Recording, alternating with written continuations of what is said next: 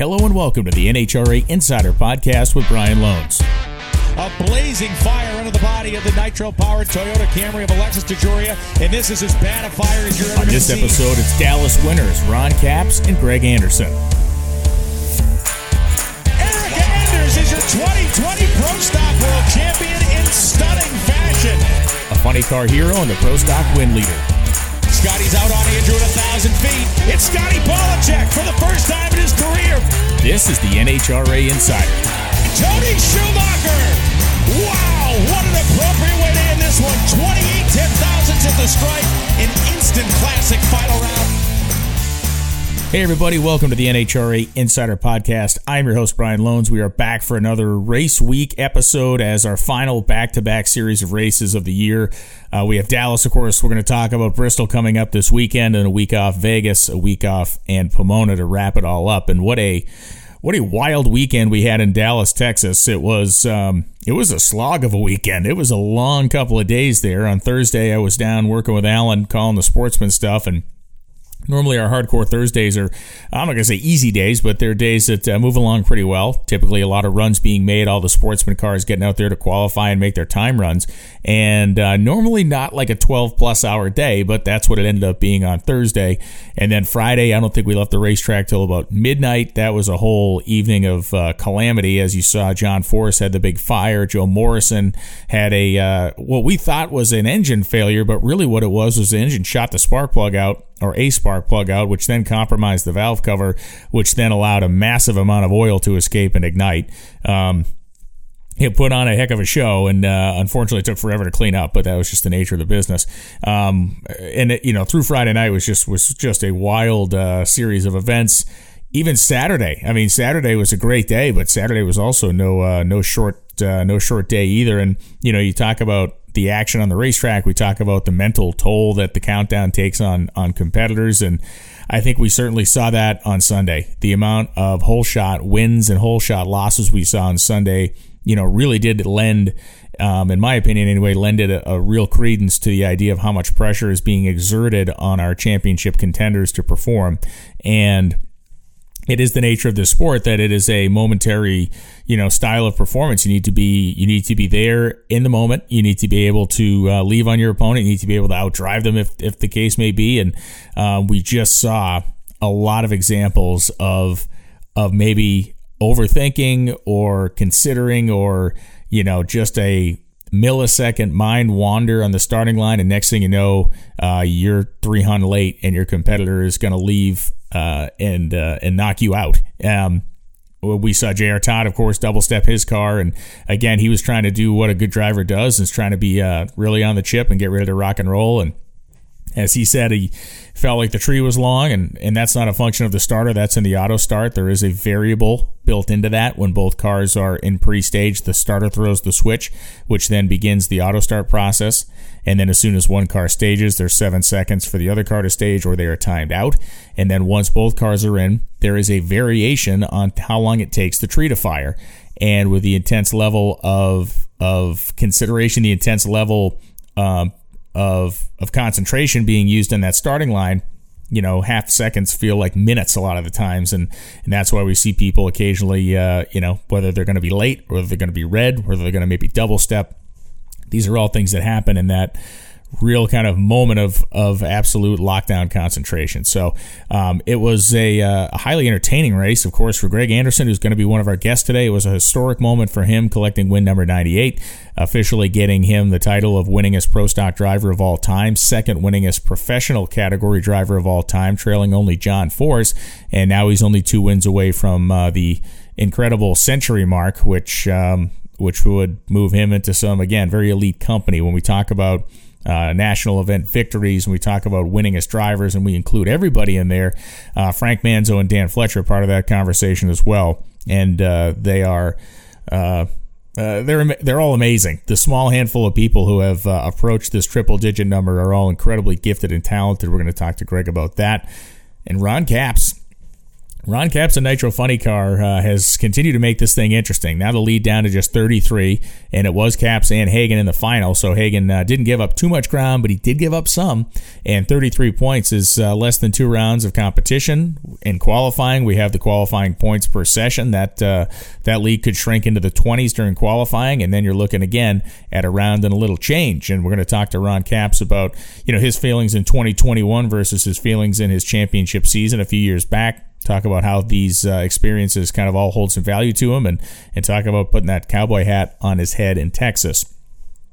In the top fuel category, uh, Justin Ashley, amazing performance, whole shot at his way through the second and third rounds, then winning at the final with a just a nail biter. Identical reaction times between he and Steve Torrence. He runs down to the finish line just a, just a couple of thou ahead of the Capco car. So huge moment there for Justin Ashley. He's still a ways back in the points, but we cannot discount his forward momentum and the fact he has two races and then the uh, the, he has two races and then Pomona's a race and a race and a half effectively with uh, with the points. So uh, if he can by some uh, not going to say miracle, if he can by his own doing or by the doing of others and the help of others, if he can make up, say, let's say 30 points this week, if he can get it to 100, and then he can go to Vegas and he can get it to 80, I'm putting him in the hunt. I'm putting him in the hunt for for a potential Pomona steal. Uh, in terms of a championship, but he does have to make forward progress over these next couple races. I think when we look at what people have to do and how they have to do it, uh, we start to talk a lot about what changes with strategy at this time of the year, and there will be that employed. We're going to talk to both Greg and Ron Capps about that as well. Let's look at Pro Stock Motorcycle for a brief second. Matt Smith has gained the points lead and it is only by eight at this point. But it feels bigger than that. And, you know, Steve Johnson um, had, did not have uh, Jock Allen, his right hand man, at uh, this race because Jock had that uh, incident when he was towing home from Charlotte, which has put him out of commission for a little while as far as traveling. So, uh, because of you know what he explained is really kind of a lack of experience on a crew. They made a a basic mistake uh, in terms of electrical stuff on the motorcycle uh, and it would not fire. And so Steve had to push his bike off the starting line. A motorcycle that was, again, uh, the class of the field, as it has been so many times. And, and really, this race in Bristol is going to be so fascinating for Pro Stock Motorcycle for a multitude of reasons. The first one being they've never raced at Bristol before, ever. And let alone racing in Bristol uh, at any point of the year is challenging. The atmosphere is challenging. Usually we're seeing 3,000 to 4,000 feet of density altitude. The surface is challenging. We're going to talk about this all weekend. The surface at Bristol is not the smoothest on the on the, the tour. In fact, it may be one of the bumpiest on the tour for motorcycle riders that depend on every thing being completely precise and everything being perfect going down the racetrack, uh, this is going to be a challenge for them. We're really going to see who the great riders are out there dealing with not just the bumps, but a surface and a racetrack that they have not spent a lot of time at. If there's anybody that probably has an edge coming in, I'm going to guess Matt Smith has tested here before because Ricky Smith, his dad, is one of the legends of Bristol, has raced at Bristol a million times over the years, whether it was IHRA, NHRA, uh, whatever series he was running at the time he's been there. So so Matt Smith has a resource at minimum in his dad Ricky, and he may have um, a benefit in terms of maybe he's tested his bike there over the years and has some data to work off of. Steve Johnson really is going to need to do something this weekend to try to thwart any momentum that Matt Smith may have had. If Matt Smith goes on, wins Bristol, and extends the lead, this is not the type of guy who gives it back. And yes, we have seen the freaky, crazy occurrences happen over the years. The Jianna Salinas win at Pomona a couple years ago comes to mind. Just an amazing day for her, an incredible victory for her and the Scrappers Pro Stock motorcycle team. But that is more the exception than the norm. So, in the event that Matt Smith is able to extend this lead, then it may be curtains for everybody else. In the event that Steve Johnson is able to come into Bristol strong, prepared, and ready to fight, now we got a big storyline on our hands. Maybe these two go to the final. Maybe maybe one guy, maybe Steve beats Matt in the final and takes the lead back by a handful of points. Either way, we're going to start to see somebody make a move for the positive and somebody for the negative as that's just the nature of this business and what's going to happen with this handful of races left. We do not have Pro Stock car at Bristol. They were originally slated to be there, and the Pro Stock category was moved on to the Charlotte race, the NFL adjacent game. They wanted to be in front of that huge audience, and I don't blame them. So we have three professional categories this weekend Top Fuel, Nitro Funny Car, and Pro Stock Motorcycle. So that's kind of a quick recap, a quick look back at Dallas. Um, you know, the race day there was I want to say first round was pretty much according to script. Um, really, other than you know Paul Lee busting his way through. Um, not that we didn't expect that, but Paul Lee's a good car, and, and he was able to uh, to get the job done in round one. He was the only non-playoff car in round two. Josh Hart, the only non-playoff car in round two of Top Fuel, and I keep looking at that thing thinking it is a playoff car because it runs like it, and he drives like it, and they act like it. So you know, those are a few of the things going on. Uh, in terms of news this week, it is going to be a massive week for NHRA based news. I'm making this show on the Wednesday before the Bristol race. Tomorrow, Thursday at 11 a.m. at ZMAX Dragway, there is going to be a press conference involving uh, Tony Stewart Racing. Uh, Glenn Cromwell, president of the NHRA, is going to be there. It's been kind of released. No specifics have been given about what this press conference is going to be about, but uh, if Glenn Cromwell is going to be there, and they're doing it at a drag strip, and Tony Stewart is the featured newsmaker, I think we know what this means.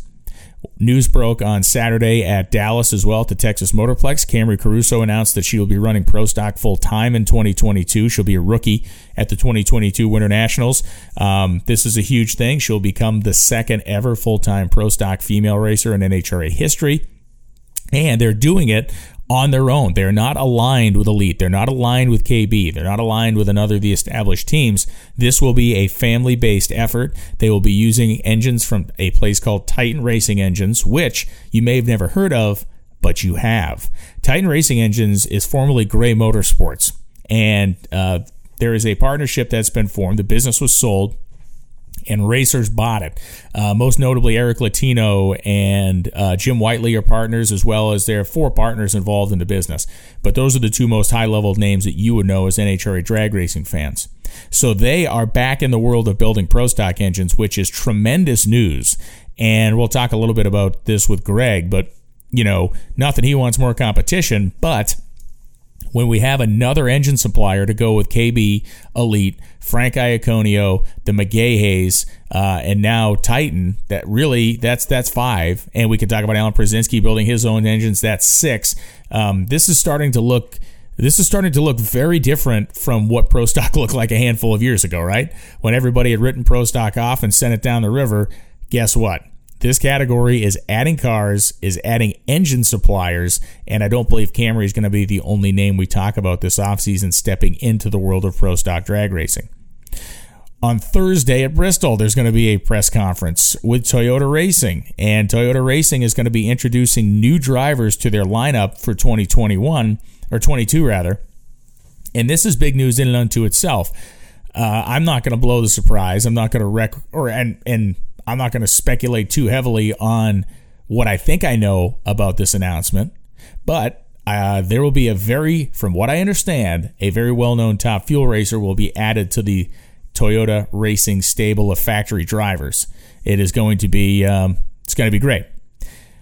There is about 100 other rumors we can go down the road and talk about too, but let's get on with the show. Our first guest on this episode of the NHRA Insider Podcast is the winningest driver in the history of NHRA Pro Stock Eliminator, picking up his 98th victory, his sixth win in Texas just last weekend. Driver of the HendrickCars.com Camaro with support also from Summit Racing Equipment, Mr. Greg Anderson. Greg, how you doing, man?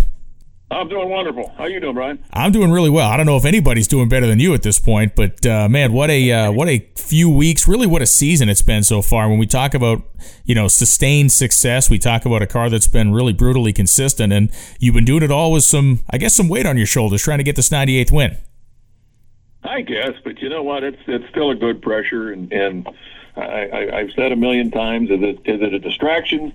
You know, people ask me, is it a distraction to worry about this record and I don't think it has been because the simple goal is to win a damn race. Yeah.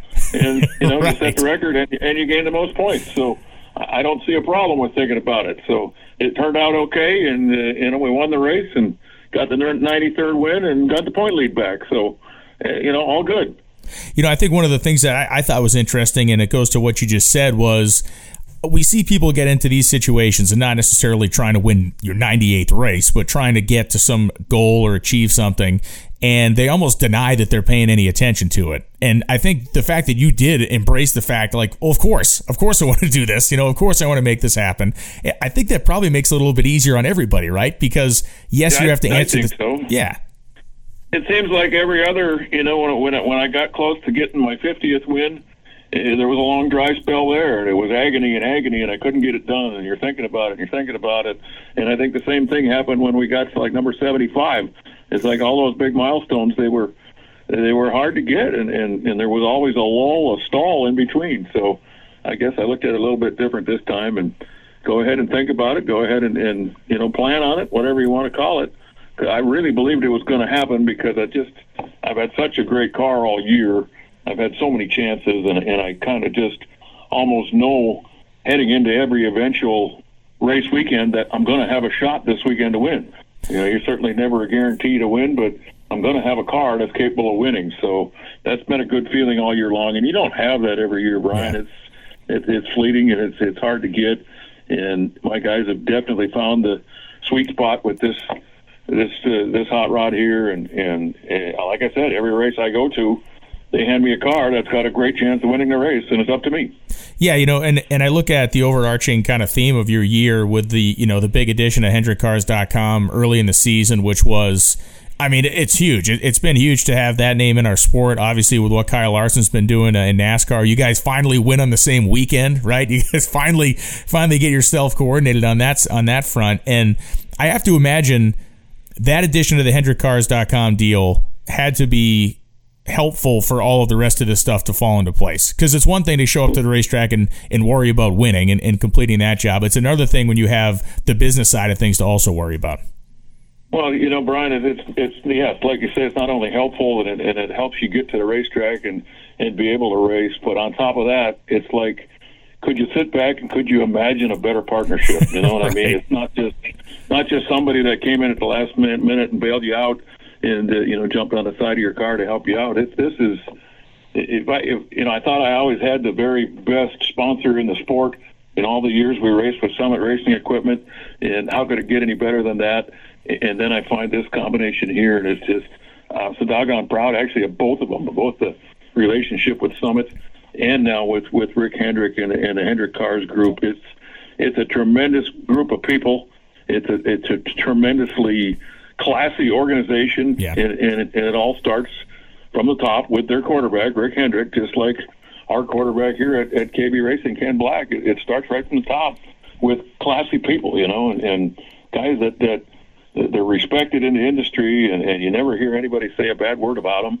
It's all positives. And anybody you talk to about the Hendrick Group, or certainly Ken Black, it, it's just all positives, and, and you don't get that with everybody. You know, and everybody's always got something negative to say about somebody, and I've yet to find anyone saying anything negative about Rick Hendrick or Ken Black. So I'm a very fortunate guy, Brian. I not only got you know good help on the side of the car, I got what what possibly is the best possible scenario I could have ever dreamed of. you know, we get to see some things. Uh, you know, me and Tony in the booth, our job, we see our monitors, we see all the different cameras. Typically, when you've won races, you're on the phone pretty quickly after the race. My understanding is that's usually Mr. Hendrick, right? That is Mr. Hendrick. That is a fact. And you know, it's it's it's such an honor. I watched it on on TV so long at the NASCAR races. You know, when they win a big race and and they get out of their car and they get a phone from phone from Mr. Hendrick, it's like you feel like you're you're getting a call from the president of the United States. It, it's pretty impressive, and that's exactly how I feel. You know, when it happens, and and for it to happen the other day, on the same day. Apparently, just as Kyle Larson was pulling into victory circle, Yeah. that's when we crossed the finish line and won our race. So, you know, they told him as soon as Kyle was pulling into victory circle that I had won too, and it was like, you know, he was the happiest guy in the world, and and, and so was I. And to get that phone call, like I said, it's like getting a, a call from the president. For for God's sakes, it's it's pretty doggone cool. It's it's quite an honor. You know, you talk about um, you know the respect uh, that that you know Hendrick Cars and, and Rick Hendrick really has in racing, and and I want to talk a little bit about your role, uh, the, your larger role in pro stock, because when we look at this class a few years ago, you know, people had written this thing off. I mean, they were they were shoveling dirt over the top of this class, and you know, you took a leadership role. Obviously, you know, Richard Freeman is involved in in as well, and now we see a race, a class of race cars. We got 20 of these things showing up on a regular, sometimes more than that. We have Camrie Caruso coming in next year as going to be the second full time female uh, pro stock racer of, of in the history of the class. We have another engine supplier coming in next year, which obviously it's Gray Motorsports, now known as Titan. Uh, this is a completely different category than it was a few years ago, and your legacy is going to be one of the guys that helped save this thing. Yep, and and, and you know myself and, and obviously Richard Freeman, we're we're very proud of that. that. That's absolutely what it took. It took drastic measures to, you know, bail the class out and, and basically save the class and, and put it on a, an upward trajectory. And yes, we we we made some good decisions there. There were tough decisions because, yeah. you know, all these years that we've been able to race, we, we've had to or been able to just kind of focus on our program and, and what can we do to make it where we can win a race, you know, right here in KB Racing.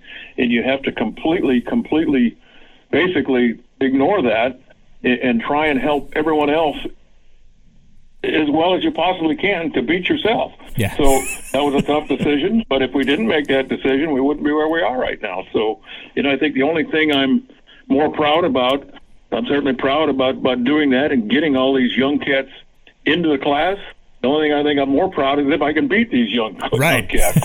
it's not that often anymore. Let me tell you, they're they're bad to the bone. They're fearless. But those days that you can finally beat them, it's a pretty cool feeling.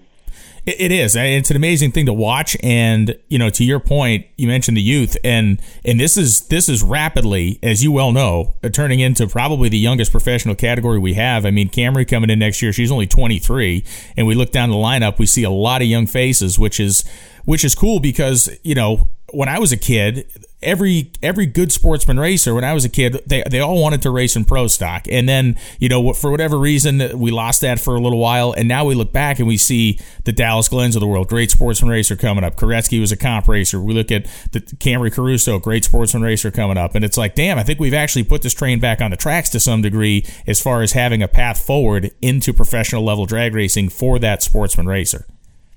Yeah, for sure, and, and you're right. That was always the dream, and, and you know the dream was was probably even a little different back then than it is now. Back yeah. then, you had that dream, but you knew once you finally, if you were finally able to get your foot in the door, you know, you'd have some growing pains. You'd yeah. have to figure out how to, you know, to get a really good engine somehow. Either build your own, or, or, or you basically you you had to build your own. Yeah. You couldn't really lease top shelf engines, so you kind of knew coming in that you were going to spend a little time struggling. You know, and it's different nowadays. These young guys, they can come in now and, and they can jump right into not only the best engine that, that money can possibly buy, and the same exact engine that myself or Erica Enders races, but you've got a car and a crew that are at the top level also and, and, yeah. and making the same calls on, you know, Erica or my car or making the calls on these, these young guys' cars. So completely different than it used to be and what an opportunity.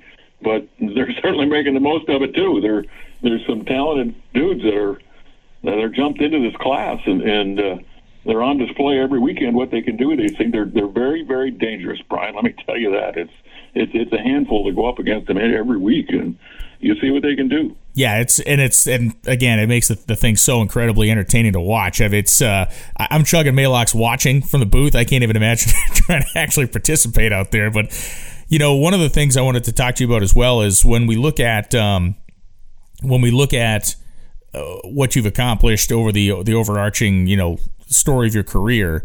I think it was what 52 starts before you got your first win, or 50, 52 starts. I don't know how many times you, you attempted didn't qualify very early on, but when you got the first one and you realized how hard it was to get one of them, was there any conception? You know, Bob Glidden at that point had 85. I think he was probably still the class leader when you started, and Warren Warren may have run around him by then, but I'm not 100 percent sure. But when you get that first one after struggling and struggling and struggling, is there any clue that you're going to even get to 10 or 20, let alone 98? Absolutely not. The only thing I thought of was, you know, somehow, some way, I got to prove to the world that I wasn't a one and done guy. If I could just get two, yeah. You know, I mean, if I could just find a way to get another one, then people couldn't couldn't put that label on me that he was just a, a lucky guy, got lucky one time, and a, a flash in the pan, whatever you want to call it, a one and done guy. So I just didn't want that. first of all, I didn't think I could win at all, and then we won that first one, and then it was like, can I at least get one more where I can't be labeled that guy that that's only won one time? So he was just a lucky dude, you know. So we certainly surpassed that, and and uh, you know went long, long, long ways down the road. So it's been a very, a very cool, very fulfilling, very neat career that I've had, but honestly, you know, and, and, and, we went through a deal last week where I, I actually got inducted into the yeah. North Carolina Hall of Fame, Motorsports Hall of Fame, right, and got a big stone in the sidewalk here in downtown Mooresville, right next to all these NASCAR guys. And I've always thought that you know these Hall of Fames aren't they for you know guys that are either retired or you know, God forbid, dead, right? So yeah, it was kind of a weird feeling, and I thought, well, are they trying to tell me something here? Do I need to step out of this deal? Is it time? But I just don't feel that way, and I've told the world, you know, when people ask me when are you going to hang it up, I tell the world I'm going to hang it up as soon as I can't win anymore. Yeah. When I believe to myself that I can't go win a race, I'll be done. I'm not going to go just to, to show up and just to have fun, just to to place or show. If I can't win, I'll, give it up. So the great news to me is, you know, even with all these awards right now, I don't feel like I'm at the end of the road yet. I feel I can continue on. I don't know how much farther, but I feel I'm not ready to give it up yet. I can because I can still win you clearly can, and, and you can you continue to do just that. One of the things Jason Line has often said about you over the course of uh, your career and relationship with him is is how he's never met anybody that's that's more competitive than you or more driven to succeed than you, and that all that comes from different places and different people. Whether it comes from you know influences from parents growing up, whether it comes from the way you grew up. Where is it for you, as opposed to like when you said, "I don't just want to be the one and done guy. I want to prove to everybody I can do this twice." Well, now you've proven to us that you can do it almost 100 times and yet you still show up to do it again. So where is that rooted in you? That that drive and that that kind of unwillingness to to give up?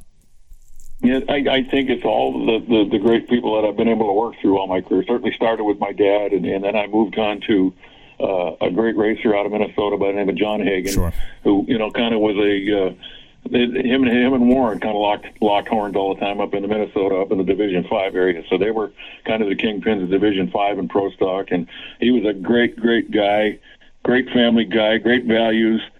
Uh, another guy that that you just found nobody that would say anything negative about. So uh, I've been very fortunate to be able to surround myself with good people all my life, and then certainly all the years with Warren, all the stuff I learned with him.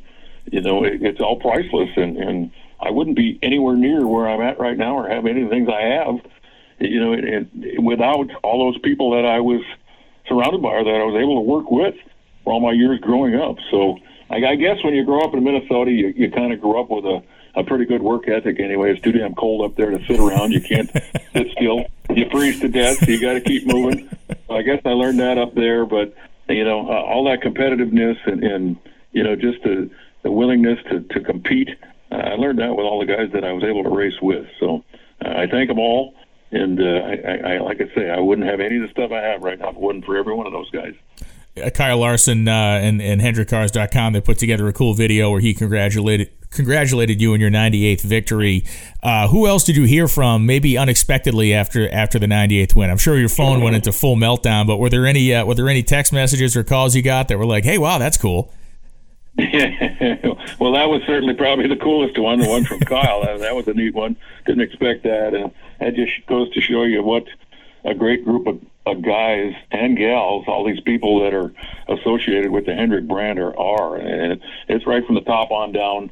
Every one of them is just class act and they're great to race with. They're great to be along. I was feeling for for a while there that you know Kyle was winning all these doggone races, and I just wasn't holding end up holding up my end of the bargain. So to finally win on the same day as him, that felt pretty cool, and I was pretty proud of that. And, and, and to get that that shout out from him, that was pretty damn cool. So that was probably the top of the list right there. But yes, I got a whole bunch of them, and I can't thank them all enough.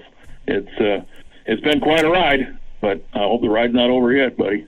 One last question before I let you go A couple years ago, coming into Pomona, it's one of the most awesome things I think I've ever watched in, in drag racing is the only shot you guys had, you particularly, to try to get the championship, or I believe to help Jason to get it, was to try to get Erica eliminated in the first round. You went out there and you found your spot on the ladder and you, you took your shot, came up a little short. That's just the way it went. It was an incredible story and one that, that electrified us for that first round of Pro Stock there's an excellent chance you're going to be on the other side of that story this year because when we come down, you guys only have two races left. You got Vegas and Pomona, and when it comes down to the wire this tight, people will do whatever they need to do to try to stop you. So I guess are you prepared to uh, are you prepared to to kind of be on the other end of that situation? Maybe. Absolutely. Absolutely, I've said that that's the way it needs to be, and you need to, every racer out there needs to do whatever they possibly can right till the till the last ditch, you know, right till the to, to, till the lady sings, till it's over.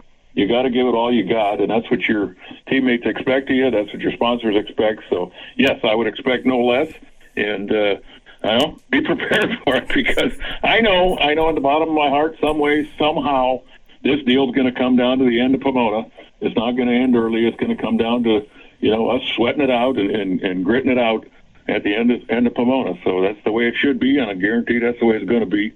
And we'll see who can come through on top, but it's going to be great. Amen. Greg Anderson, thanks for taking the time. I know you guys are always hustling down there. Enjoy your uh, weekend. I'm, gonna, I'm not going to call it off because I know you're going to be living chained to the dyno and everything else. But enjoy your weekend where you can let your thoughts roam a little bit and enjoy, savor the fact that you are the uh, winningest driver in the history of this category, and it's been an incredible thing to watch, man. Thank you very much, Brian. I really appreciate it.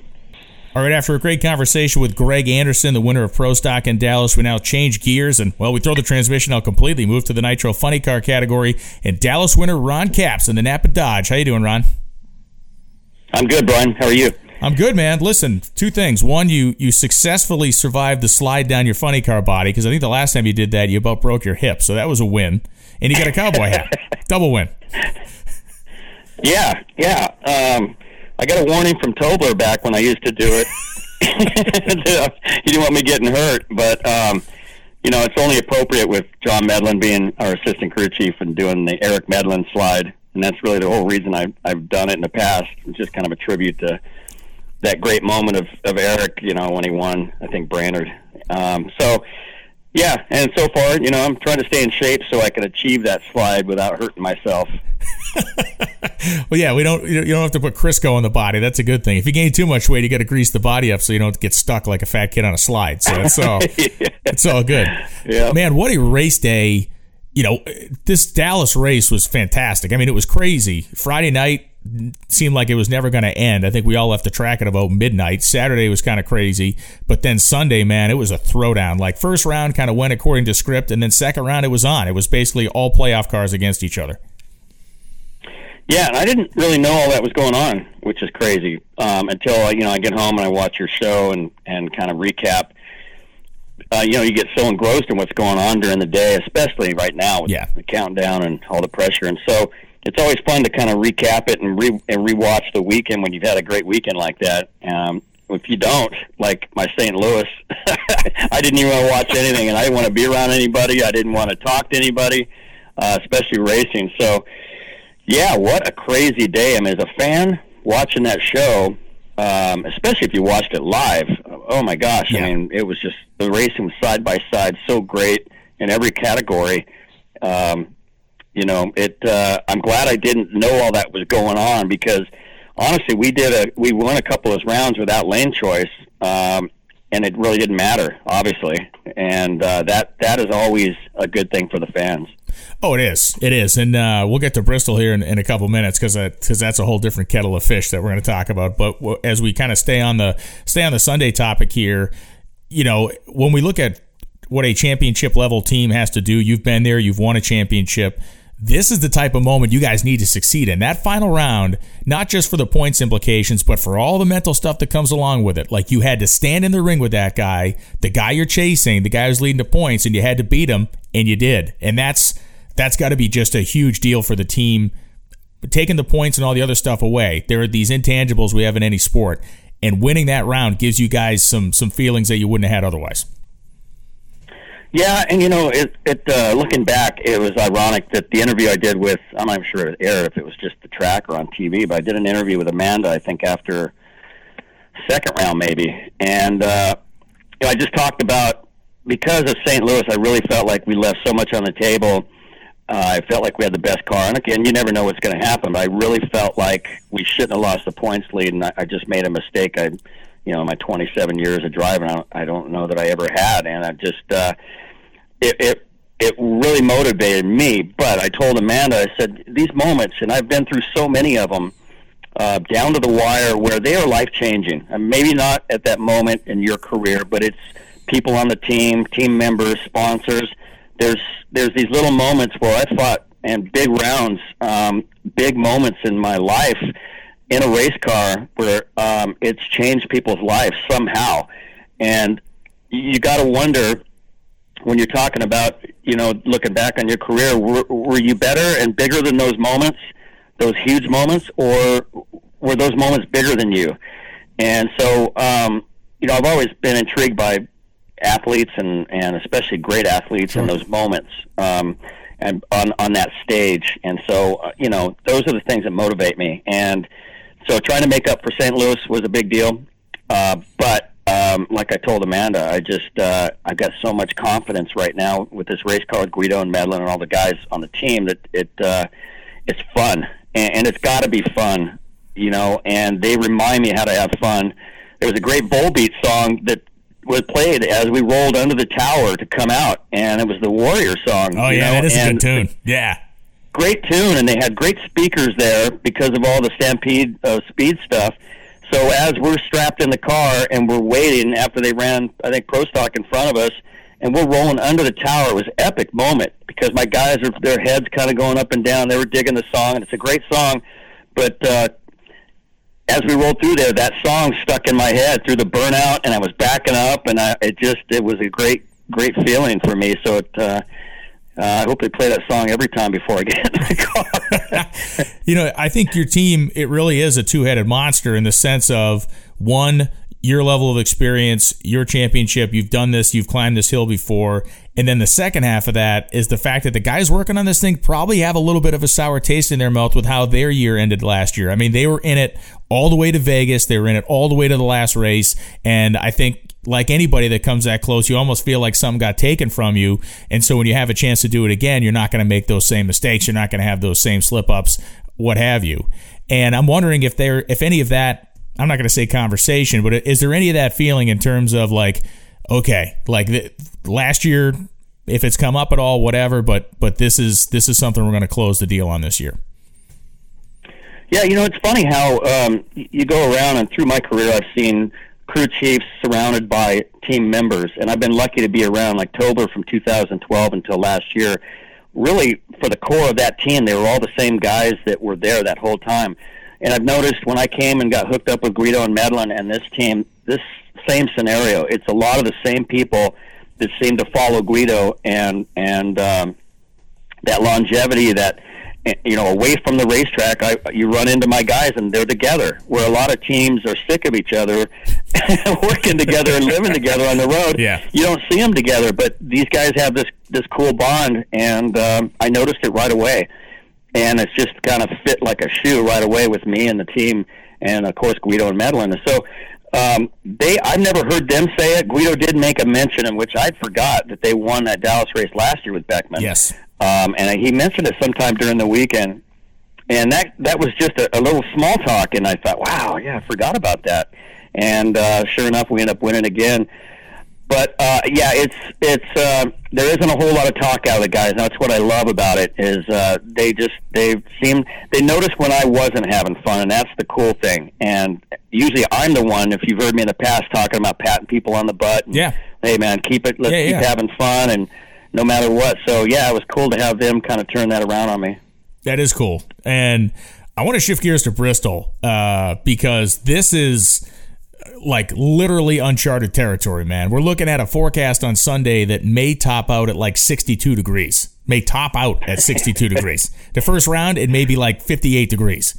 And we've never raced at this place in the fall. We've never raced at this place in, in cold weather. And then we throw the third variable in, which we're going to have a lot of ch- conversation about on the show, is that this place is treacherous in terms of the bumps and everything else. I don't mean treacherous in terms of driver safety. I mean trying to get down. So this to me is going to be the ultimate driver race of the year. Yeah, yeah, it's uh, you, you haven't heard a whole lot of talk about it, and it, it is a very, very tricky racetrack. Yeah. And always being Father's Day weekend in June, you've got to negotiate more than just you know your crew chief setting up the car and then you stepping on the gas and getting it down to the finish line. And there's something to be said about these. You don't want a cookie cutter type of racetrack. You want you know some nuances and little things to get over. Well, this track definitely has them. And the unique thing about this track when it was built is it's got the tunnel, so the fans don't have to walk all the way around. They can come out of that huge grandstand and go right under the track and into the pit area. It's a great thing. And when they built it, it was killer.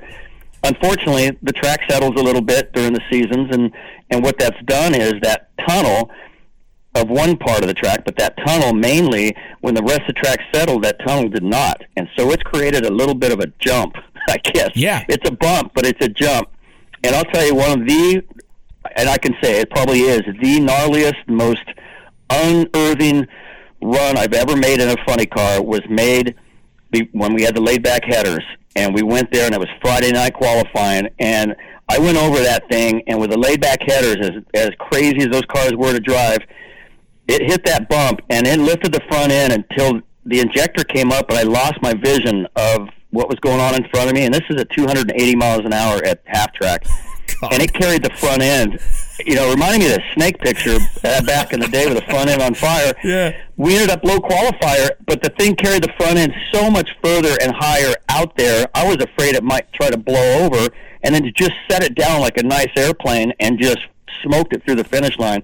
And I got on the radio. I, I lost my, I lost everything. I was my emotional. It was such a wild ride, and I'll never forget that. So that being said cooler weather will take those nuances and they'll they'll put a little band-aid on them and it's going to be a lot better racetrack you're going to go over those bumps faster which will make them better for the crew chiefs um, but it's going to be pretty crazy like you said for the drivers and um, yeah it's uncharted territory and I've I've gotten to win there a lot but uh, we'll see what happens. We're uh, it's going to be a lot of fun though either way I went and pulled a bunch of super slow mos from the 2019 race and, and and distributed them to the people that are on our production team. And because we had our production call yesterday, and I wanted them to kind of watch these because it really, I mean, it's incredible to watch. Especially, you know, a top fuel car is the chassis so long, it's it's they start bouncing around like spaghetti. You know, you watch the front end, and the front end's just dancing down there. But with your guys' cars, you watch the you watch the front lip of the body and the injector, and you watch how much it almost wants to porpoise its way down the racetrack at some points of this course. And at least from visual, the left lane seemed to be, in these videos anyway, seemed to be the rougher of the two. Is that your experience? Is that the case, or is it pretty much even both sides? Oh, it definitely is, and that's the run I told you about. That was in the left lane. Okay. So, if yeah, in, in the years past, yes, it has been. Um, and again, it's crazy because a lot of these tracks that have had these issues, um, when it's cooler weather, the track's not getting the sun beating down on it, and we see the temperatures cool off like we're going to see. Uh, uh, most of these tracks that have these issues like this, um, you won't see it as much. That's interesting. Now, yeah. yeah, but it could become where it's almost too cold, and we've had these situations. Yeah. So as, as the weekend goes on, it's going to get colder, and I think you hit it on the head. Sunday is going to be completely different from the rest of the weekend, and, and we're going to see we're going to see things we probably haven't seen in a while. But um, that's where the confidence comes in. The Napa know-how I brag about, you know, Guido and Medlen. You know, you hope that they can adapt, and any crew chief, you know, the successful ones are able to adapt to crazy stuff thrown at them, and um, and I, I just try to do my job in the seat.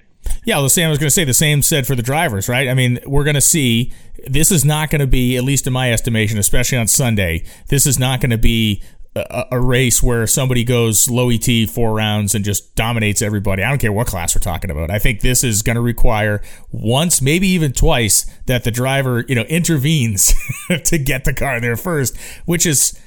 I mean, look, it's the stuff that it's the stuff that makes it very entertaining f- for us to watch. I think it's the stuff the fans love. The more, the more we see your input in that race car, I think the more people lean ahead in the seat. It's just the nature of the business. Yeah, you know, on top of that, Brian, it's the, the cool conditions are the great equalizer with nitro racing. Um, yeah. You know, it, it, these teams that are part-time teams or maybe don't don't think sometimes they can run with teams, especially when they come to tricky conditions. You know, these conditions, you throw everything at it, and usually it sticks. And and I've said it before in years past. The the most dangerous cars in the countdown are the ones that either are not in it or were in it and not anymore and feel like they are just going to go into test mode and yeah they're just pissed off because the attention on the TV show is only on the people going for the championship and not on them. And I've I've been there. I'm like, let's go ruin some days, and that's what you're going to see. So. Um, you're going to have to negotiate the track. You're going to have to negotiate some teams that you don't know. They're, it's going to be almost like they're they're not the usual car that you're running. So um, as we go on, it's going to get trickier and trickier. But this weekend, uh, you know, that all with the track and with the competitors and all that going on is going to make it for a, a very fun weekend for the fans. You know, you mentioned uh, you know the tension, the pressure, all that kind of stuff, and and to me, Sunday on Dallas was really the the first the first very clear indicator we've seen about people pressing, about the pressure on people's shoulders, about that moment of, as you mentioned earlier in this interview, the, the big moment of stepping up and delivering when the spotlight's on or or tripping or tripping when the spotlight's on you. We saw the amount of hole shots we saw across all categories was mind-boggling on Sunday, including yours. I mean, it's uh, it was an incredible way for you to finish that race. But I just want to talk about, to your experience, was Sunday the most heavy day on your shoulders in terms of okay, this is very real now. Obviously, the countdown, you get seven races, but visually, it seemed to me that everybody was feeling it a little bit more in Dallas than they had even in St. Louis or Charlotte or Maple Grove. Yeah, you know, and and the fact that the lanes there wasn't a whole lot of difference in the lanes. Um, you know, it's intriguing to me when John Force and he talks about all the deep staging and stuff. And I truly, and I told him this the other day. We've had some some pretty interesting conversations, being friends that we are for a long time, and I don't think he's as bad as he says he is, and he's got a deep stage. He talks about everybody. I, I think if he didn't worry about that, I think he's as good as anybody else. I, I think he talks a big game about he's lost his edge and he's got to roll it in. And but I think overall, as and I used to do this as a young driver when I drove for Snake, and I, you know, you're a paid, a hired gun, I guess you'd call it. You know, the reaction times that showed up on the TV and in National Dragster were more important when you were a hired gun back then. Now the bigger picture is you don't want to lose lane choice by a couple thousands because you rolled it in deep the round before. And that, I think the fans are slowly learning because you guys are educating more on the TV show. But it's, uh, I can, I can tell you that there's a, quite a few drivers that have lost races and a chance to win a race. Myself probably included this year, but I've gotten smarter about it. But it probably lost more races and a chance to win an event because you rolled in a little more, you lost in lane choice, and you happen to be at a racetrack where maybe the lane choice was a little more important than some tracks. Um, and so that's the bigger picture, and that's the maturity, and that's just the sacrifice sometimes you got to make. And let me tell you, every time you can ask any driver, you're rolling up to get ready to run, the thoughts that go in your head while you're waiting, there's an oil down, whatever. It's you're you're fighting to get these thoughts out of your head, but they're coming to you, and you're like, what am I going to do? Am I going to go in first? Am I going to last? Am I going to trick this guy? Am I going to play a game? Am I going to go right in? you know, those little things are all constantly going on in your helmet. So, um, I think the fact that those lanes were so equal in Dallas, it really made for sort of evening things up. And I was just motivated. Uh, you know, I just was on a mission, and uh, I hope I can keep that up. You know, you, you live by the sword and you die by the sword, yeah. and you know it's coming where you're going to lose one on a hole shot eventually. But you just try to stay uh, stay to where you can rise to the occasion every time, and that's that's the trick is just coming together. You know, having a car that wins for you sometimes when you you're not as good at the tree, and then vice versa when you can win it and your your car supposedly was a little slower. Um, that's a huge moment, but that's that's the teamwork we always talk about. Yeah, and I agree with you uh, 100%. Um, your opinion uh, on John, and and I think I think John has talked himself into something that isn't necessarily real. And and obviously, you know, he's and everybody's got the right to do what they need to do to try to try to win the race. But I feel I do feel like he is he is almost convinced himself of of a negative thing. He's convinced himself that he can't hang when he's not really giving himself a shot to try to hang in terms of in terms of not you know not shoving the thing in or doing or doing what he needs to do to go into the guerrilla warfare tactics up there. And listen, uh, it's interesting to watch. I'll tell you, and and you know, whenever my phone rings on Monday and I have the no caller ID come across the top, I know who's calling. because oh, me too. Yeah, oh, that, that's funny. I know yeah. it's not a telemarketer. I know it's going to be hey this is Force. Like, oh, here we go, John. And so it's it, listen, it is what it is. I always feel the phone calls because because what the hell, it's John Force. But yeah, it, it, again, it's what makes him and everybody else so fascinating out here. I think you know when when you win a final round against a Matt Hagan, perform to the level you did because I, I do and I think most people do put put Hagan as almost like a benchmark driver out there. I put you Hagan and, and Hight really as a as a benchmark kind of this is what real is in terms of what is a true reaction time, what is a true average, because really the, between the three of you, on rare occasions you'll do what you got to do, but between the three of you, pretty honest stagers across the board. Well, yeah, you just try to be. That's part of being, you know, I guess being a successful driver in our sport for sure. And I've told the story many times, and probably you. You just you could put a Chase Elliott in a tenth place car in NASCAR, and you could probably get that car. He could probably get that car to fifth or sixth place. In drag racing, we I can't make my car if it's a 390 flat right. run. It's going to make. I can't squeeze a 388 out of it. Um, I can certainly make it a 398 by not doing things right and getting it out of the groove and little things like that. But Yeah. we we can't make that car any better. Uh, so the key is to not let the car be any worse and be as consistent as possible so that Guido can make the call every time.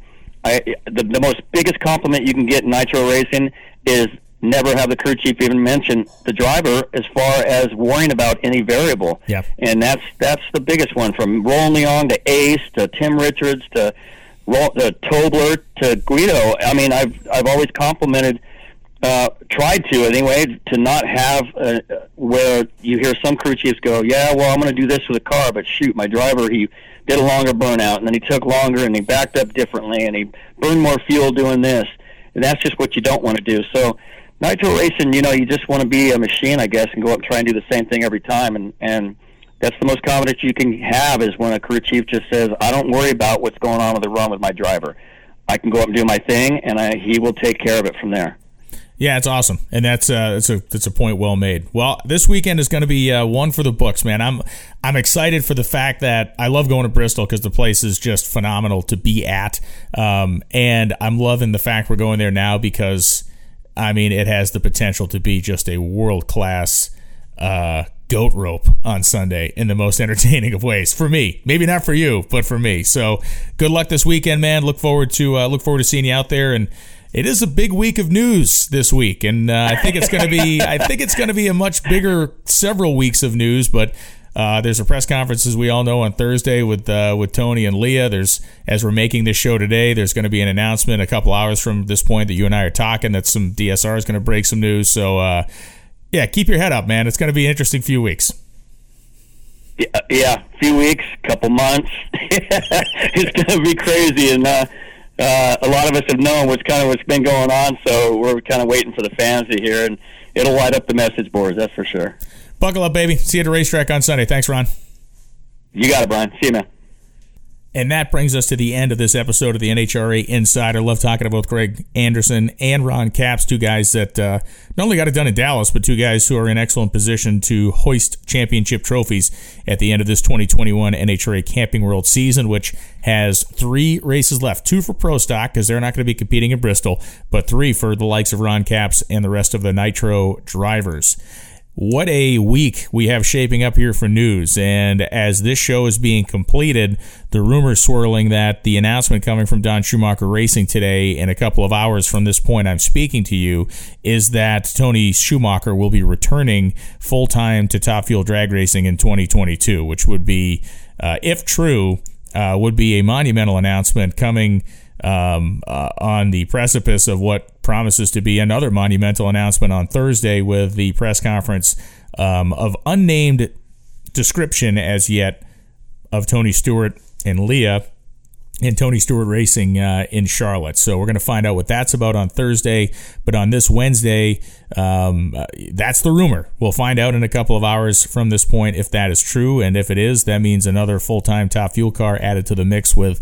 I'm hearing a couple more coming, some names coming back in as well. So, um, boy oh boy, what a what a fun time of the year. Certainly, with this is good news that is coming with additional cars and I don't know, maybe an additional team is what we're hearing coming out of Charlotte tomorrow is in fact true. Thanks for listening to this episode of The Insider. I certainly have a feeling that we're going to have a whole lot to talk about next week. And by the time we get there, you'll know just as much as I will, and we'll have become, we'll have both, all I should say, watched a very entertaining race at the Thunder Valley Nationals in Bristol. Qualifying Friday evening on FS1, and then final qualifying coverage on Sunday afternoon, leading directly into our elimination show. Go to NHRA.com for the air schedule of this Thunder Valley Nationals, and you can check it out also on NHRA.tv. It's going to be wild, it's going to be woolly, it's going to be bumpy, it's going to be cold, it's going to be Bristol, baby. And I'll talk to you next week after it all shakes out. Thanks for listening. I'm Brian Lohnes.